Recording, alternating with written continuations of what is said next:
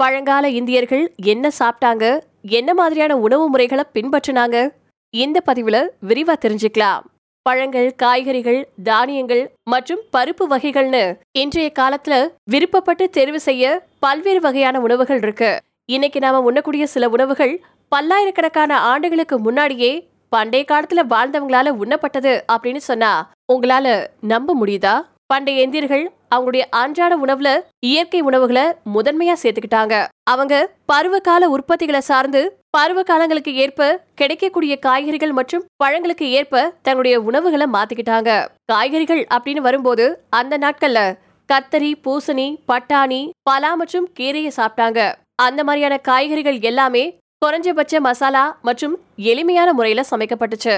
பழங்காலம் அப்படின்னு வரும்போது மாம்பழங்கள் இழந்தப்பழம் வாழைப்பழம் பப்பாளி ஆப்பிள் நாவல் முழாம்பழம் மற்றும் பேரிச்சம்பழங்கள் கூட அப்ப ரொம்பவும் பிரபலமா இருந்திருக்கு. தானியங்கள் மற்றும் பருப்பு வகைகள் பழங்கால இந்தியர்களின் முக்கிய உணவா இருந்திருக்கு. ரிக் வேதம் கூட சில பிரபலமான பருப்புகளையும் அதன் பயன்பாட்டையும் குறிப்பிட்டிருக்கு. பருப்பு வகைகள்ல சிவப்பு கருப்பு மற்றும் பச்சை பருப்பு வகைகள் அதிகமா உட்கொள்ளப்பட்டிருக்கு. கோதுமை பார்லி அரிசி மக்காச்சோளம் கம்பு போன்ற தானியங்கள் மாவு மற்றும் தானிய வடிவுல பரவலா உட்கொள்ளப்பட்டிருக்கு. கரம்பா அப்படிங்கிறது ஒரு வகையான கிச்சடி. கோதுமை மற்றும் தயிர் ஆகியவற்றை பயன்படுத்தி சமைக்கப்படக்கூடிய ஒரு பொதுவான உணவு. பழங்கால இந்தியர்கள் உடலின் பல்வேறு ஊட்டச்சத்து தேவைகளுக்கு போதுமான அளவு தானியங்களை தினமும் உணவுல சேர்த்துக்கிட்டாங்க. பழங்கால மக்கள் தங்களுடைய அன்றாட உணவுல அனைத்து வகையான பால் பொருட்களையும் சேர்த்துக்கிட்டாங்க. பெரும்பாலான மக்கள் பசுக்களை வீட்டுல வளர்த்திருக்காங்க. அது தினமும் பால் கொடுக்கும்போது தயிர் நெய் மோர் வெண்ணெய் மற்றும் பன்னீர் போன்ற பொருட்களை வீட்லயே செஞ்சாங்க.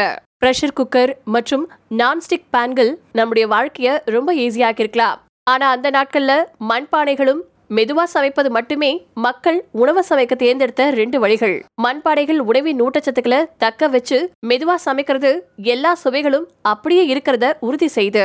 சமையல் மற்றும் உணவுகள் மட்டும் இல்லாம பழங்கால மக்கள் சாப்பிடும்போதும் சில விதிகளை பின்பற்றி இருக்காங்க தரையில உட்கார்ந்து சாப்பிடுறது. தரையில் அமர்ந்து சாப்பிடும்போது நம்முடைய உடம்பின் நிலை செரிமானத்துக்கு உதவுது மற்றும் தேவையற்ற வீக்கத்தை தடுக்குது அப்படின்னு சொல்லப்பட்டிருக்கு. கைகளால் உண்பது. ஸ்பூன்ல சாப்பிடுறது மேற்கத்திய நாடுகளால நமக்கு அறிமுகப்படுத்தப்பட்ட ஒரு நடைமுறை. அதுக்கு முன்னாடி கைகளால சாப்பிடுறது இந்தியர்கள் அனைவரும் பின்பற்றக்கூடிய ஒரு பொதுவான நடைமுறை. கைகளால சாப்பிடுறது உணவோட சிறப்பா இணைக்க உதவுச்சு அப்படின்னு சொல்லப்பட்டிருக்கு. அமைதியாக உண்பது. சாப்பிடும்போது பேசுறது அநாகரிகமா கருதப்பட்டுச்சு. உணவை நிம்மதியா உண்ணணும் அப்படின்னும் உணவை வாயில வச்சுட்டு பேசுறது சுகாதாரமற்றது அப்படின்னும் சொல்லப்பட்டிருக்கு